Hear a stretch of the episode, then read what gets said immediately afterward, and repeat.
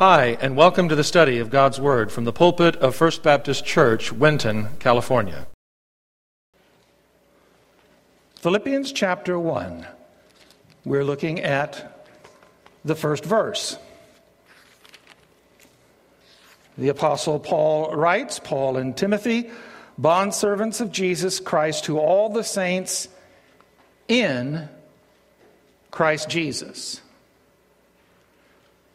in Christ Jesus. May I ask you this morning, are you in Christ Jesus? Do you have a personal relationship with God through His Son, Jesus Christ? Are you indeed a genuine Christian in the Lord? We're not going to talk about that today. We'll talk about that next week. This morning, I want us to talk simply about one word saints. I want to focus our attention this morning on the word saints, because that's what the Apostle Paul states here in this first verse. Paul and Timothy, bondservants of Jesus Christ, to all the saints. The Word of God is for every person, in every place, in every generation. It is God's letter to each one of us and to all of us. It's not intended just for the ancient Jewish commonwealth, nor is it just for the Christians of the first century church. God's word is for the ages. It is for the ages, for the Jew and for the Gentile, for the saved and the unsaved, for the aged and the old in every generation. The Word of God is for you. It's for me. And it is for everyone that we may be able to approach and touch with the truth of His Word. And I stress that because what the Apostle Paul wrote to the Philippians 1960 years ago is as important for us today as it was for them in their day. Just as important. What the Lord Jesus Christ had to say to the Philippian Christians in the first century, he has to say to the Winton Christians in the 21st century. And to all Christians, wherever the name of Jesus is named in this generation. This letter is important, it is vital. Now, as I stated at the very beginning of our study, this is Paul's ode to joy. This is his song of delight in Jesus Christ. Jesus is his heart, Jesus is his life, and Jesus is the theme of this letter that he wrote to the Philippians while he was imprisoned in Rome. And even though he was in prison, he was in shackles, and some of his companions were also imprisoned with him, he rejoiced in the Lord. Circumstances didn't make him happy. Situation he wasn't too keen on, but it did not affect his joy. It did not prevent him from rejoicing in the Lord. And I, I submit to you this morning, dear friends, that that is a constant in Scripture. It is a constant not only in Scripture, it, is, it, is, it ought to be a constant in, in your life and in my life as Christians in the days that we're living in today. Jesus, in John chapter 16, verses 20 through, 22 through 24, Jesus said to his disciples as he announced to them that he was going to Jerusalem to die, he said to them, You now have sorrow, but I will see you again, and your heart will rejoice. Your heart will rejoice, and your joy no one will take away from you. Whatever you ask in the Father, whatever you ask the Father in my name, he will give to you.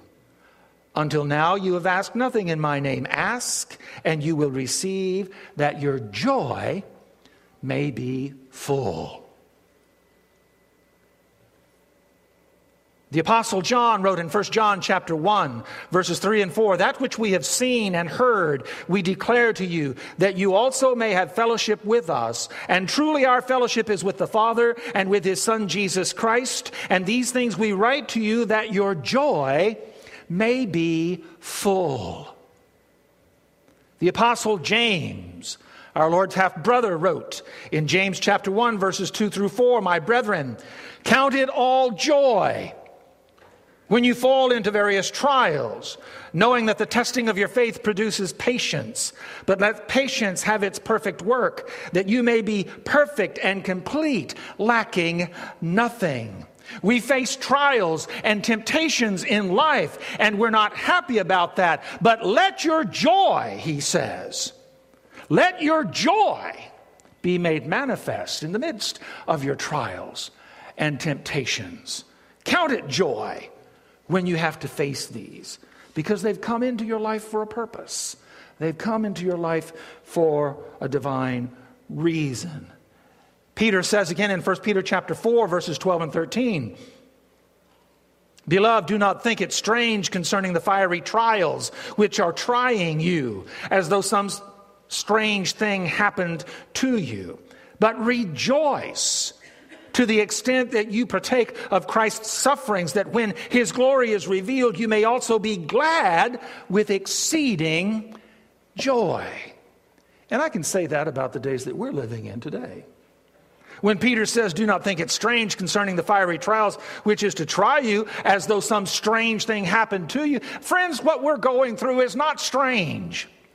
What we're going through is not unique. From the very beginning of human existence in the earth, people have been facing the same trials and temptations and frustrations and, and things that anger them and cause them to be resentful. They've been experiencing this down through the ages. This is nothing. But Solomon, King Solomon said, There's nothing new under the sun. Nothing new under the sun. So, my friends, I, I encourage us as Paul encouraged the Philippian Christians.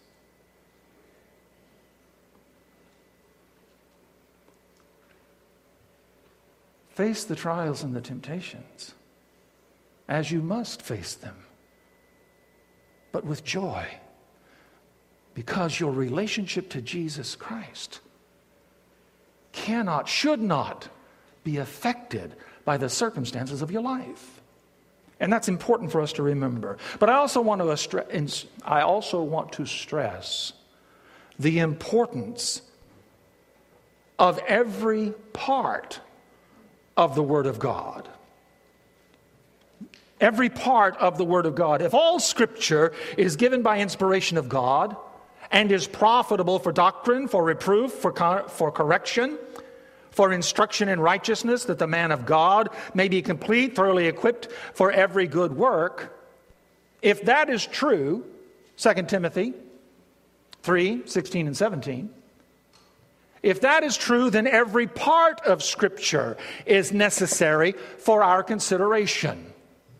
Old Testament and New Testament? Yes. The Gospels as well as the letters? Yes. The law as well as the writings? Yes. The whole counsel of God is profitable for the Christian as the entire corpus of God's thoughts and God's will and God's desires for us, and yet every single part of it is equally important for the Christian. Every part of it. Paul's greeting to the Philippians is filled with important and vital information. And to treat his salutation, his greeting as simply cursory, is to miss the full measure of the spiritual truth that he wishes to convey to us.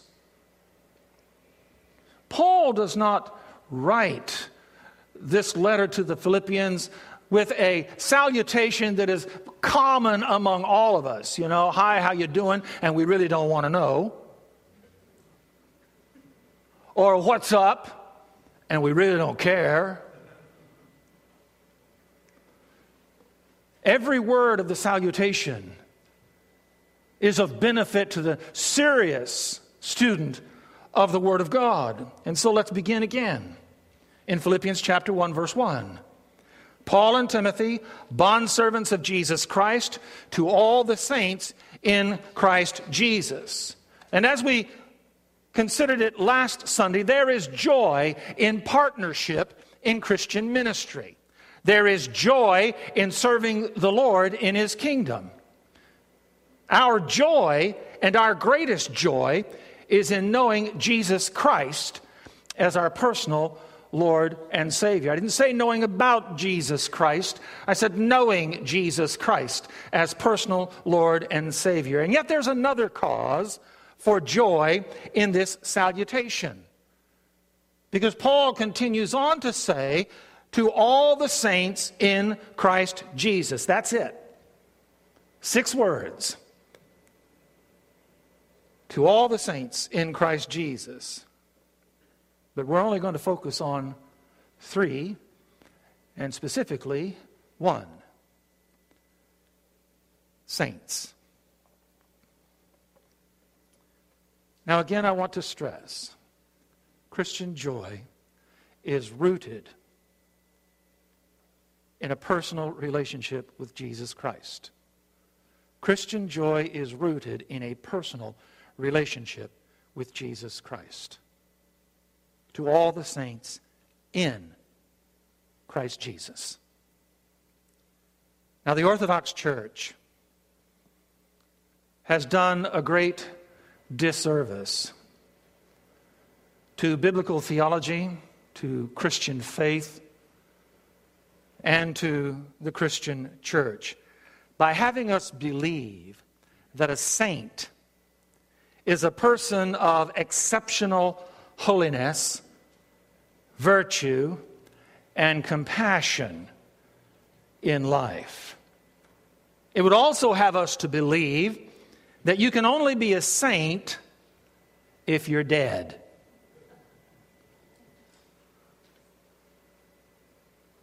This is unbiblical. It is absurd.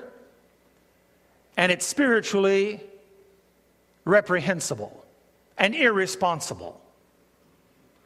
Paul wrote letters to saints who were alive to receive his letters.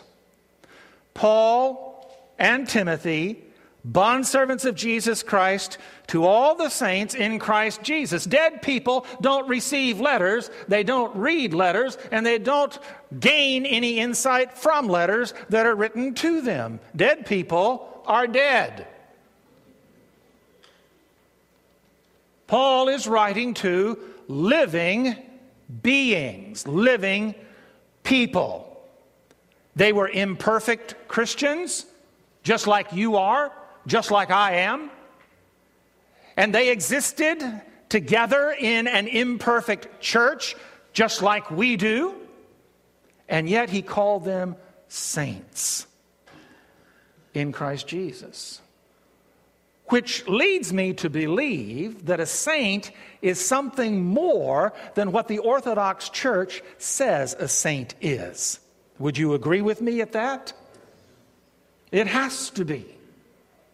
So we have to ask the question well, then, what is a saint? When Paul calls these Philippian Christians saints, what does he mean by that term? Well, a saint is a Christian, but a saint is not someone who says he's a Christian. A saint is someone who truly is a Christian. And there is a big difference.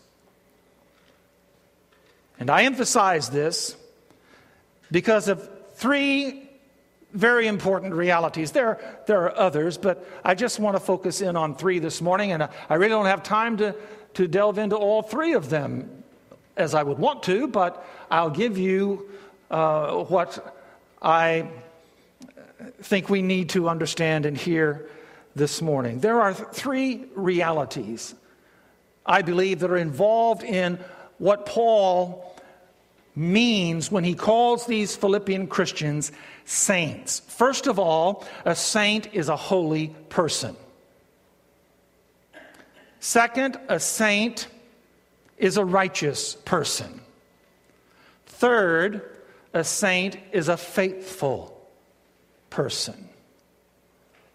A holy person, a righteous person, a faithful person. And so let's kind of get into this uh, as quickly as we can. A saint is a holy person. In 1 Corinthians chapter 1 and verse 2, the apostle Paul writes to the church of God which is at Corinth to those who are sanctified. The Greek word is hagiadzo, and it means those who are made holy. Hagiadzo, those who are made holy. To the church of God, which is at Corinth, to those who are sanctified in Christ Jesus, called to be saints, hagios, holy ones. A saint is a holy person. Ephesians chapter 1 verse 1. Paul, an apostle of Jesus Christ by the will of God, to the saints, hagios, to the holy ones who are in Ephesus and faithful in Christ Jesus. We'll get to that one later on. Philippians chapter 1 verse 1, we've read that a couple of times already. Paul and Timothy, bondservants of Jesus Christ, to all of the saints, hagios, to the holy ones in Christ Jesus who are in Philippi. Colossians chapter 1 and verse 12, uh, excuse me, in verse 2, to the saints, the holy ones and the faithful brethren in Christ Jesus who are in Colossae. I could go on, but that's sufficient. A saint is a holy person. But what does that mean?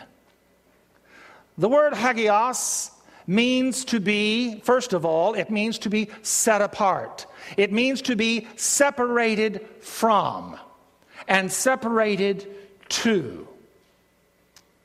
It means to be set apart. There are two aspects to holiness. The first one is inward and etern- internal. The second one is outward and external. And there are three dynamics to being set apart externally.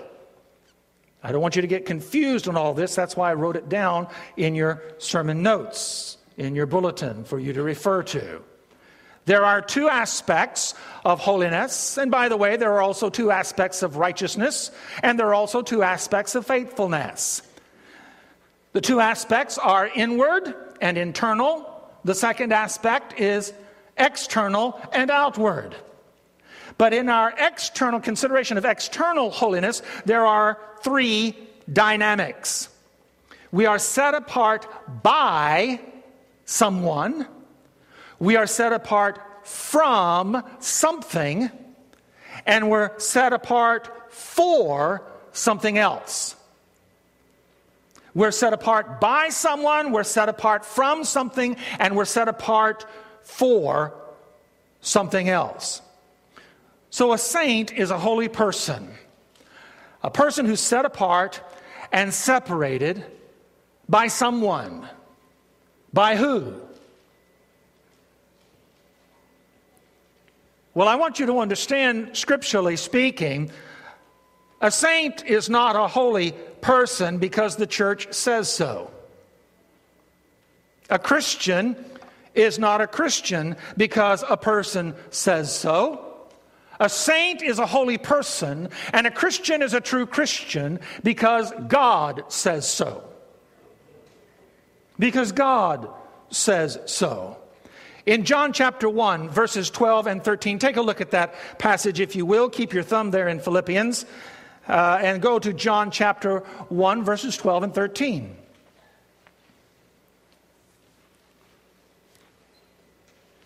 In this great prologue to John's gospel, the apostle takes us all the way back to the beginning of the gospel, which was in eternity past. Because the gospel is the good news of Jesus Christ. And Jesus Christ did not begin with creation, He has existed with the Father forever in eternity past. So, if we want to understand the beginning of the gospel, we have to go all the way back before the beginning. And we have to understand the Christ, the second person of the Holy Trinity, the second person of the divine Godhead. We have to come to terms with who this Christ is. And so John begins his gospel by taking us all the way back to even before the beginning. But he writes to us in verses 12 and 13, as many as received him. Now, this is contingent upon verse 11, when Christ came to his own, but his own received him not. He came incarnate in human flesh to his own people, to the Jews, to bring them salvation. But they rejected him. He came to his own, but his own received him not. Verse 12. But as to many, but as many as received him, to them he gave the right to become the children of God, or become children of God, to those who believe in his name. Now notice this who were born not of blood, or bloods in the Greek, which is a reference to one's heritage, one's lineage. You're not born into the kingdom of God. You're not a child of God because of your heritage or your lineage, nor of the will of the flesh, personal desire. You're not a child of God because you want to be, you long to be, you just gotta be. Then nor of the will of man, the desire of others.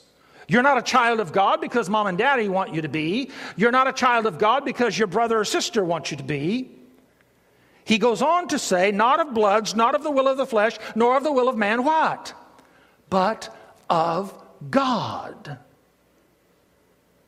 If you are a Christian, understand, dear friend, it is God who, through His Holy Spirit, has drawn you to Jesus Christ and has saved you because of the sacrifice of Jesus Christ. God is the one who has made us holy. God is the one who calls us saints. God is the one who calls us Christian. There are a lot of people who call themselves Christians who have a cotton picking idea as to what a Christian really is. Jesus said to Nicodemus in chapter 3, verse 5 and 6 of this same Gospel of John, He said to Nicodemus, Most assuredly I say to you, unless one is born of water and the Spirit, he cannot enter the kingdom of God. That which is born of the flesh is flesh, and that which is born of the spirit is spirit. You are not a child of God according to the flesh. You are a child of God according to the spirit of God, according to Jesus Christ who died on the cross to save you, according to God the Father who through his son drew you out of your sin and brought you into salvation. We do not set ourselves apart to God.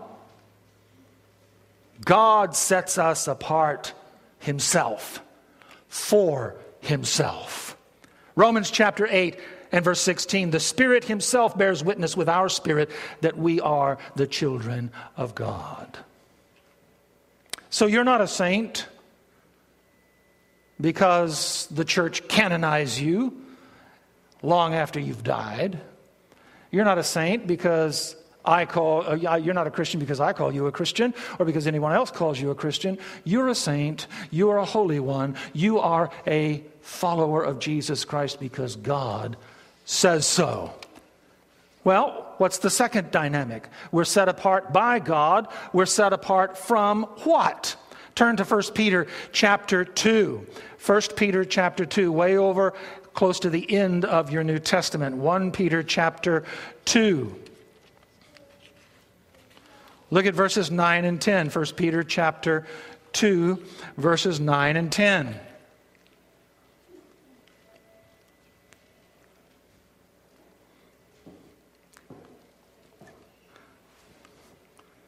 Notice what the Apostle Peter says. But you are a chosen generation, a royal priesthood, a holy nation, his own special people, that you may proclaim the praises of him who called you out of darkness into his marvelous light.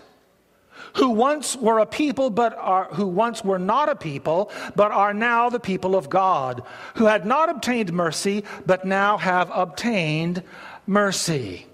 Saints in Christ Jesus are chosen by God's Holy Spirit from the generations. The word is genos. It means families. From the generations of the world, from the families of the world, the Holy Spirit has chosen you. From the palaces and from the parishes from the nations, the word is ethnos, from the various races and tribes and cultures and peoples of the earth. And He has separated us by the power of His Holy Spirit. He has separated us from the darkness. From the darkness, skatos. It means from the ignorance of sin and misery and death in this world. God has done this. He has separated us. And He has separated us from these things, these hellish things, these evil things, these wicked things, these damning things, these destructive things. For what purpose? For what purpose has He called us? For what purpose has He drawn us? For what purpose has He separated us from these things? We are separated, we are set apart for His good pleasure.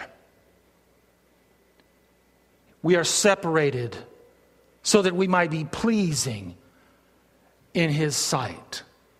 The Apostle Paul wrote in Ephesians, chap, wrote in Ephesians chapter 2, verse 10, that we are His workmanship.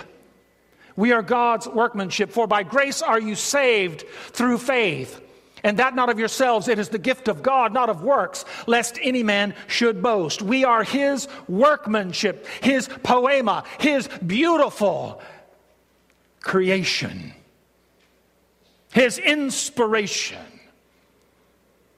created in Christ Jesus for good works, which God has prepared beforehand that we should walk in them.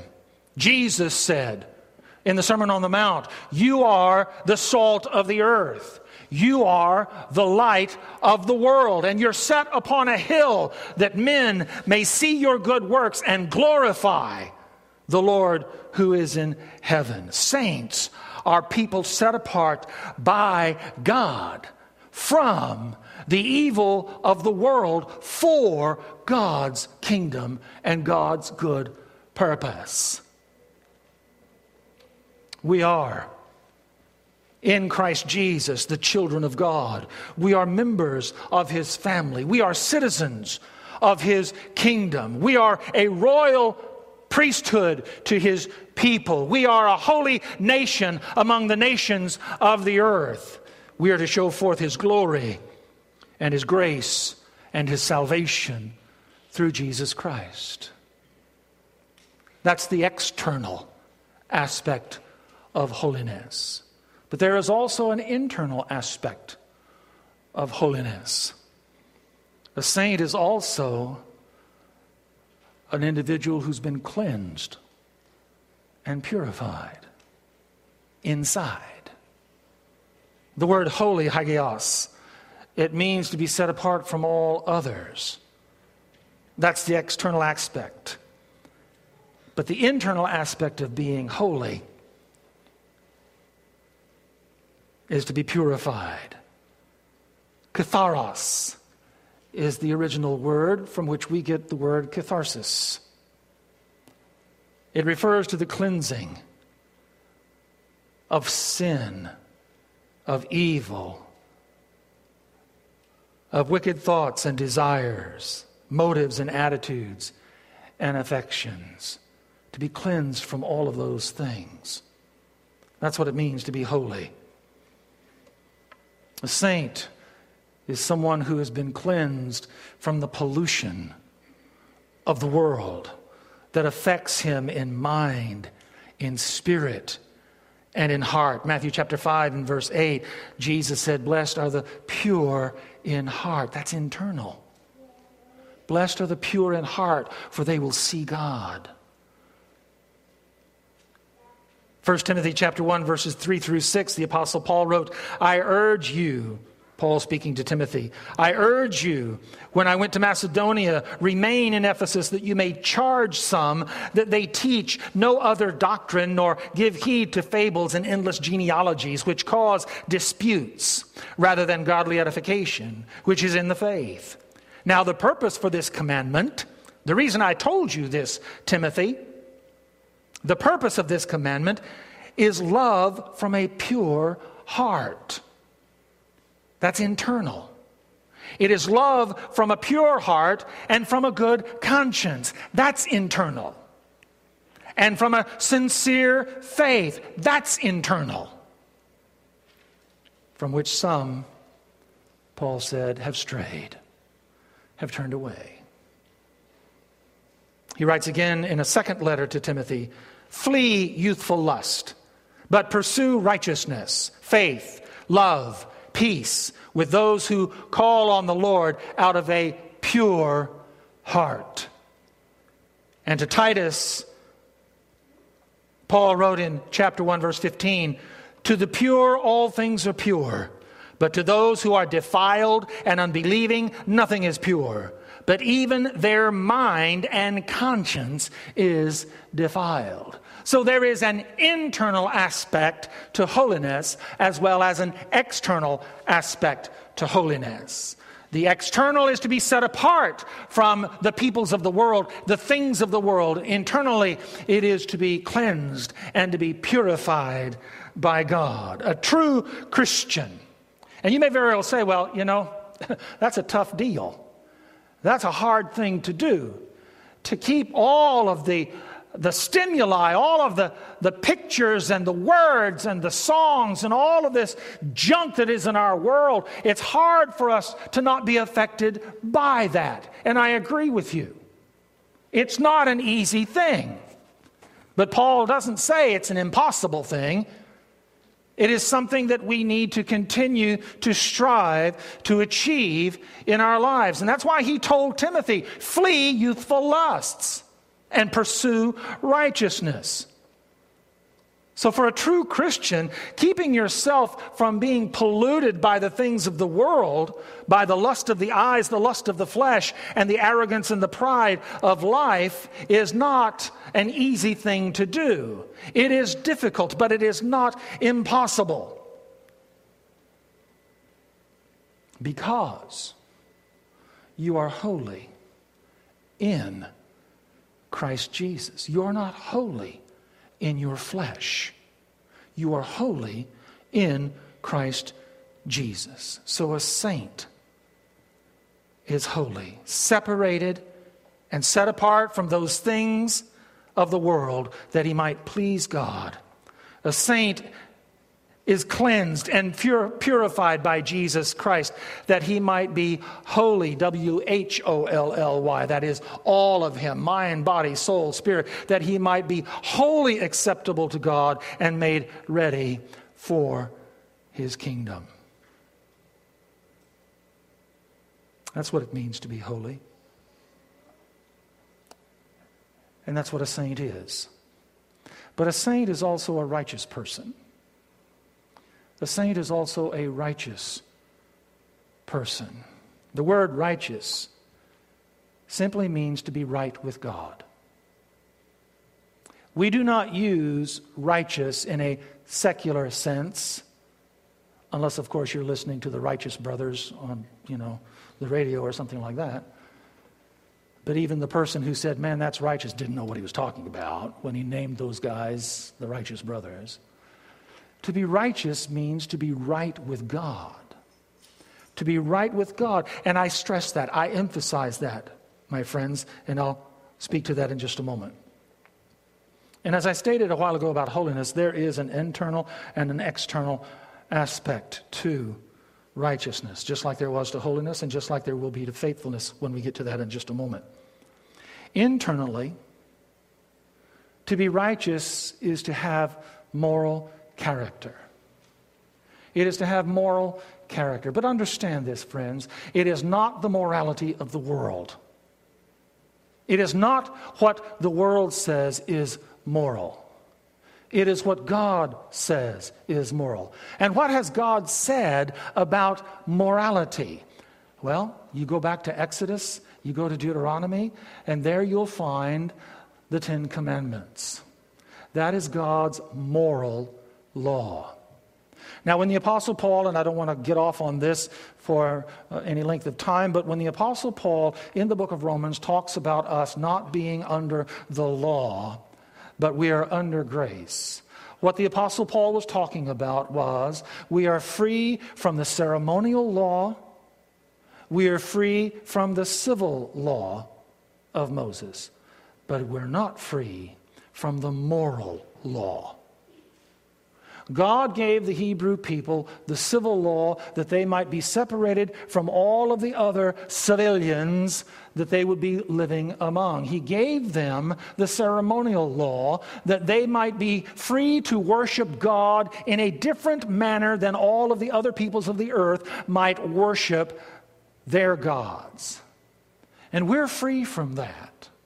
Those are no longer binding upon you or upon me. But the moral law, the moral law of God has preceded the ceremonial law of Israel, has preceded the civil law of Israel, because the moral law of God is who God is.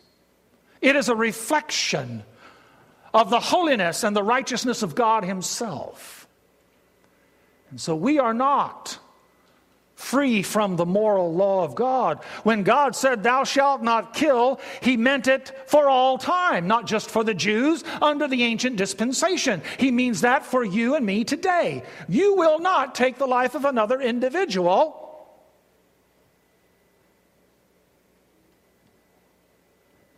In a manner that is not befitting the purposes of God. And when he says, Thou shalt not steal, he means that not only from those of the Old Testament, not only from those in the first century church, but for you and for me. Stealing is against God's moral law. It's because it's against God Himself. Taking what does not belong to you is against the law of love. I could go on and on about that, but I hope you get the point.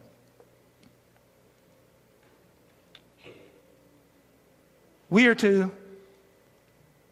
have moral character, but we're also to have moral conduct.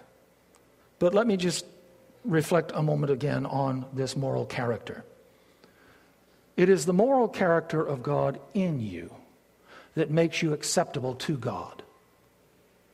It is his moral character in you that makes you acceptable to him. Matthew chapter 5 verse 6. Blessed are those who hunger and thirst for righteousness, for they shall be filled. In verse 10, blessed are those who are persecuted for righteousness' sake, for theirs is the kingdom of God. A child of God, a Christian, a true Christian, a saint is someone who hungers and thirsts for righteousness, to be right with God. Righteousness is the longing of the person's heart heart. It is the longing of his mind and his spirit, if he is indeed a true Christian. There is a passion in the life of the individual to be right with God. That's why when you sin against God, the convicting power of the Holy Spirit is then applied into your life. And if you genuinely are a Christian, that convicting power of the Holy Spirit will drive you to your knees before the Lord God that you might confess that sin and once again be cleansed of that sin. That is the moral consciousness of God in you, at work in you. And only a Christian has that. Only a Christian will bow before the Lord God and say before the Lord God, I have sinned against you. Please, Lord God, Cleanse me once again. That desire cannot be generated in the consciousness of, consciousness of a person who does not know God, who has no relationship with God. It can only be generated by the Holy Spirit who lives within the believer, within the saint. But again, there's also an external component to righteousness, and that is to do what is right before God. Internally, to be right with God as, as, as I am inside my character, my values, my thoughts, my dreams, my goals, my aspirations, my desires, my emotions, to be right with God. But externally, it is to do what is right before God. People today, and you know this to be true if you haven't been asleep for the last several months, people today want to do what's right in their own eyes. Have you noticed that lately? Hello? Have I put you to sleep already? People want to do what is right in their own eyes. They want to do what is right in the eyes of their peers. They want to be acceptable to others. They want to be a part of the mainstream. They want to be conformed to the same behaviors, the same attitudes the same drives of their friends and their neighbors or the groups that they hang around with. But this is unacceptable to God. It is unacceptable to God. It may be acceptable to some in Washington. It may be acceptable to some in Sacramento. It may be acceptable to some political parties. It may be acceptable to things in Wall Street, but it is not acceptable to God. It is not acceptable to God. People may want to do what is right before others, but righteousness is to do what is right before God. And that should always be the pursuit of the Christian. Always to be the pursuit of the saint, the one who has been separated from the world and unto God, following the things that God would have that person to do. External righteousness proceeds from a heart that is right with God. If you are right with God morally, in your character, then you will seek to do what is right before God in your conduct. Romans chapter 4, verse 9 Does blessedness come upon the circumcision only? or upon the uncircumcised also? For we say that faith was accounted to Abraham for righteousness. We'll get to that matter of faith here in just a moment. In 1 Corinthians 15, verses 33 and 34, do not be deceived, the Apostle Paul writes. Evil company corrupts good habits. Moms and dads, listen. If you want your children to understand a moral principle that God has established. This is it. Keeping company with bad people is not going to make you good. And if you allow your children to be in the company of evil people, then you should not be surprised that your children will turn out to be corrupt. Do you hear me? Say yes.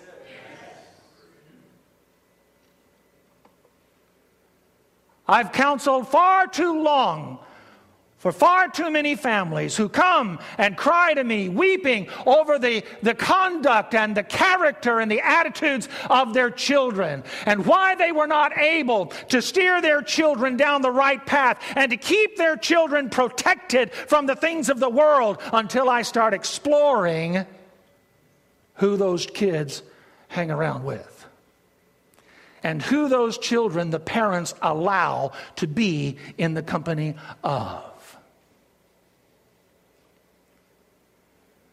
Evil company corrupts good habits. And you may very well say, as a parent, well, I, I, don't think I have the right to tell my kids who they can associate and who they can't associate with. Yes, you do.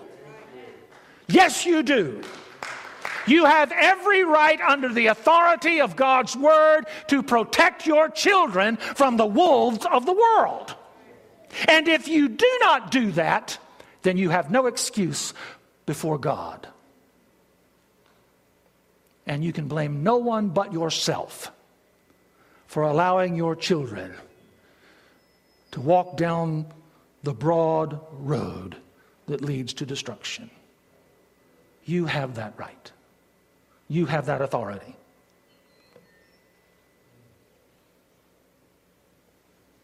Evil company corrupts good habits. Paul writes. And then he issues a command awake unto righteousness.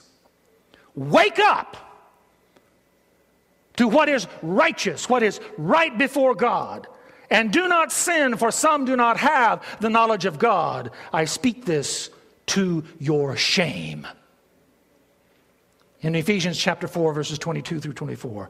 Put off concerning your former conduct the old man which grows corrupt according to the deceitful lusts, and be renewed in the spirit of your mind, that you may put on the new man which is created according to God in true righteousness and holiness. True righteousness comes from a personal relationship with God through Jesus Christ. This sets the heart and the mind and the spirit right with God, which in turn sets the life of works and service right before God. You say, but I can't do this. And you're right, you can't do it in the flesh. No one can. We must be clothed in the righteousness of Jesus Christ. I want you to turn to Romans chapter 4 and verse 20. Romans 4, verses 20 through 25. The Apostle Paul uses Abraham as an example for us, and I want us just to stay here at Romans for the rest of the sermon. Romans chapter 4, verses 20 through 25.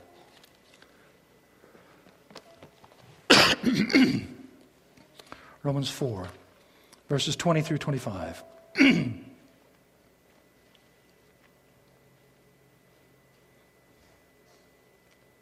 He, speaking of Abraham, did not waver at the promise of God through unbelief, but was strengthened in faith, giving glory to God, and being fully convinced that what he had promised he was also able to perform.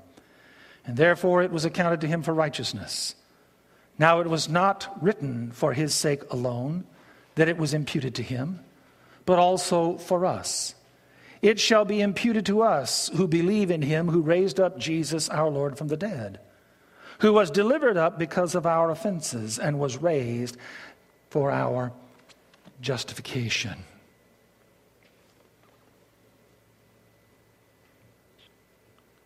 I want you to note the word or the words accounted to him and the word imputed to him. Abraham was not righteous in and of himself. Abraham believed God, Abraham obeyed God, and God made him righteous. It was accounted to him for righteousness. You see that? And the Apostle Paul also says here, now it was not written for his sake alone, that it was imputed. That means it was given to him, it was placed in him. God granted that to him, but also for us it shall be imputed to us. What? The righteousness of God will be given to us. We cannot create it on our own. We cannot do righteous things in the flesh. It is only God who can give to us the righteousness that is necessary for us to be righteous before Him. And that's what makes us righteous to be right with God. God not only shows us how to be right with Him, but He also makes us right with Him through His Son, Jesus Christ. Now, the third, the third reality, and I know time is gone, but just hang with me for a minute. The third reality of what a Christian really is and what a saint really is, and that is a saint is a faithful person a person of faith. And understand again, there is an ex- internal aspect and there is an external aspect to faith. You're in Romans chapter 4. Look at it again. Speaking of Abraham, he did not waver at the promise of God through unbelief, but was strengthened in faith, giving glory to God and being fully convinced being fully convinced that what he had promised he was able to perform. What is the internal aspect of faith? It is to trust in God, it is to believe what God says. It is to hold to the word of the Lord. And then he goes on to say, and therefore it was accounted to him for righteousness. Now it was not written for his sake alone that it was imputed to him, but also for us.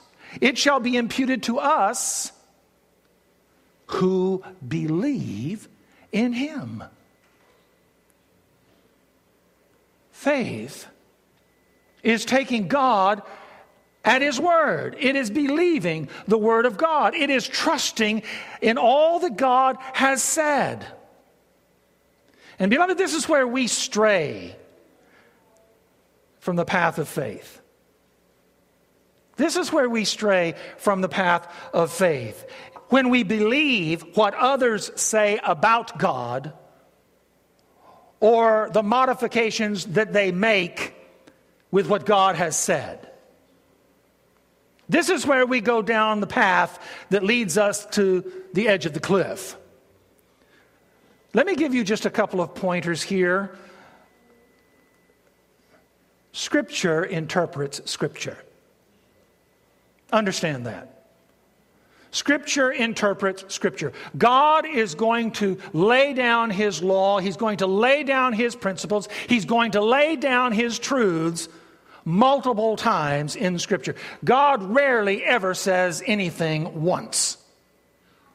He will say it again and again and again. He'll say it in a direct word to an individual. He will say it in the life of another individual, an example of another individual. He will say it through circumstances and situations. God will repeat himself over and over and over again, those spiritual truths that we need to understand. Why? Because we're humans and we're thick headed and we're hard hearted.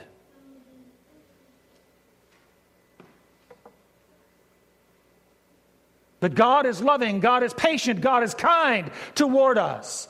And because He understands our frame, He understands that we don't get it right the first time or the second time or even the third or fourth or fifth time. He will continue to repeat Himself through Scripture. So it is important for us to have the whole counsel of God in front of us as we study the New Testament as we study the Gospels, as we study the letters, we need to also be conversant in the Old Testament. Because what God says in the Old Testament, He says in the New Testament. He just says it a different way. Scripture interprets Scripture. The Holy Spirit, who inspired the writing of God's Word, will also interpret God's Word to our understanding and will give us discernment to rightly divide the word of truth. When you read the word of God, understand you're not reading it by yourself. If you are a Christian, you have the Holy Spirit living within you. And the Holy Spirit is going to open your eyes and your ears and your understanding to what He has inspired others to write. I read a lot of books, and most of you know that.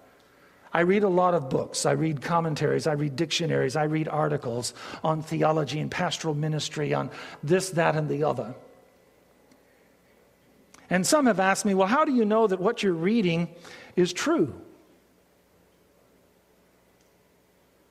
You know, I, have got, you know, I must have 15, 20 books on the Gospel of John. I must have at least 20 books on the book of the Revelation. I'm, you know, I've got multiple books on multiple subjects. And they're all different to a certain degree. How do I know what I'm reading is truth? It's because I depend upon the Holy Spirit to open my eyes and my understanding to God's truth. If in my study, the words of the scholars and the pastors and the theologians do not ring true with the written, of, the written word of God, I disregard it. I set it aside. If it doesn't square with the Word of God, it doesn't square with me. God's Word is truth. Always has been, always will be. We believe His testimony to our blessing and to our benefit, or we do not believe it to our detriment and to our loss. There's also an external aspect of faith, and I'll close. The internal aspect is that we trust Him. We believe in Him. We believe His Word. What He says is what we do. My mother used to say, God's Word. God said it, I believe it, that settles it. But there is an external aspect, and that is our faithfulness. Now, understand this, dear friends. Faith is active. Faith is active. Faith is not something you can pull out of your pocket and say, I'm a person of faith and here it is. See this? No. Faithfulness literally means full of faith. When an individual is faithful, that individual is full of faith. That means faith has not only captured the person's heart, mind, soul, and spirit, but it has also captured his life. He lives a life of faith. He not only believes with his heart and his mind, but he believes with his life. His life demonstrates his belief. James chapter 2, verses 17 through 19. Faith by itself, if it has no works, is dead. But someone will say, You have faith and I have works. Show me your faith without your works, and I will show you my faith with my works. You believe that there is one God, you do well. Even the demons believe and shake in fear. Now, here, listen, here's where the rubber hits the road. I, I, I couldn't, if I had a dime for every individual who tells me, I believe in God, therefore I should consider them a Christian, I'd be a millionaire. Believing in God does not make you a Christian. Believing in God does not make you a saint. Believing in God does not make you a holy person. Believing in God does not make you anything in the kingdom of God. James says the demons believe in the existence of God and they shake in fear of God. You believe in God exists? Well, good for you. But it will not get you one step closer to who God is and what God has set aside for you as His creation. A saint in Jesus Christ believes in all that God is, in all that God has said, in all that God has done, and faithfully does all that God has called him, equipped him, gifted him, and compelled him to do. How important is that?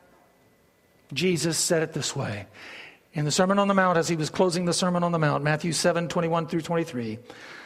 On the day of judgment, not everyone who says to me, Lord, Lord, will enter into the kingdom of heaven, but he who does the will of my Father in heaven. Many will say to me in that day, Lord, Lord, have we not preached in your name? Have we not cast out demons in your name? Have we not done many wonders in your name? And I will declare to them, I never knew you. Depart from me, you lawless ones.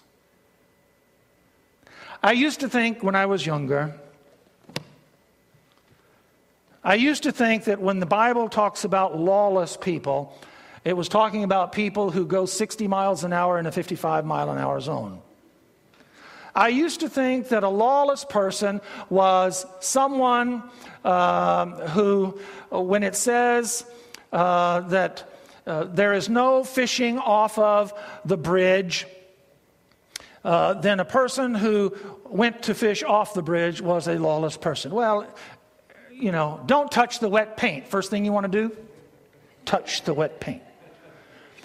And in my mind as a child, that's what I thought the Bible meant when it says lawless. It's not what the Bible means.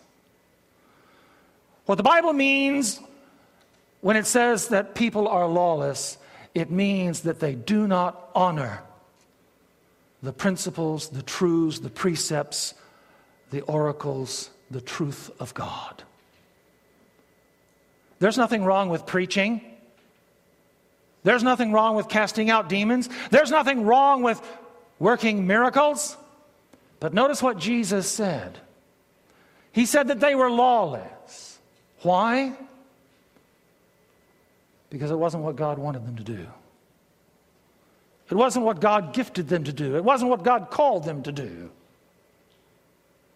You may be a preacher, but did God call you to preach? Or were you mama called and papa sent?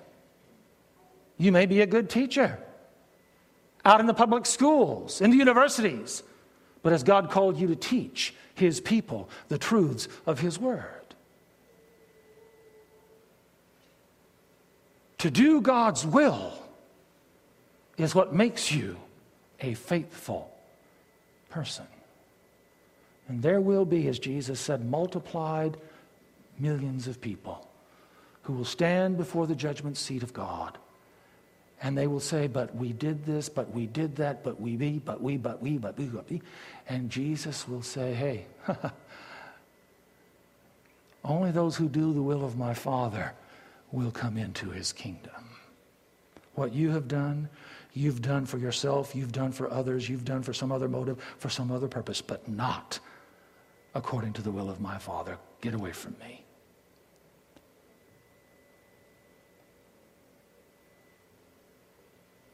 A saint is a holy person. A saint is a righteous person. A saint is a faithful person.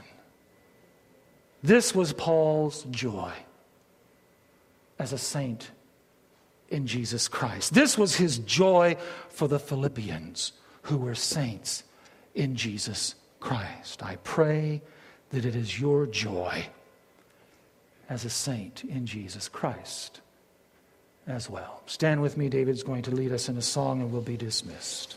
David? And with me. Living for Jesus, a life that is true, striving to please Him in all that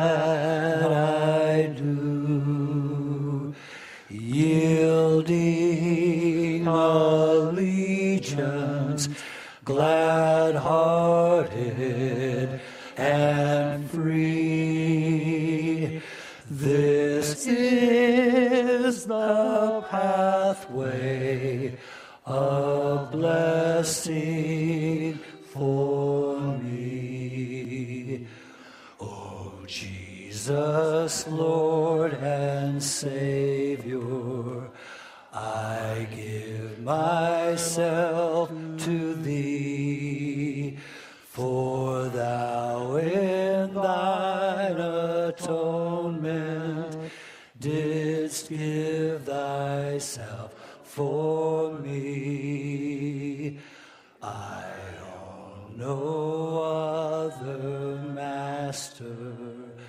My heart shall be thy throne. My life I give henceforth to live. O Christ, for thee alone. I pray that is your prayer in Jesus Christ. And all of God's people said,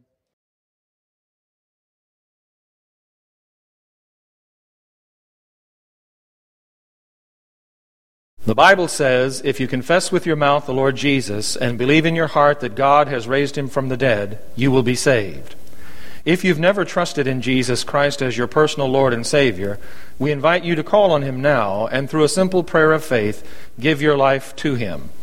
If you're not attending a church that honors the Bible as the Word of God, we encourage you to locate and begin attending such a church in the area where you live. The message you have just heard was preached from the pulpit of First Baptist Church, Winton, California. For more information on the ministry of First Baptist Church, Winton, please visit our website at wintonchurch.org.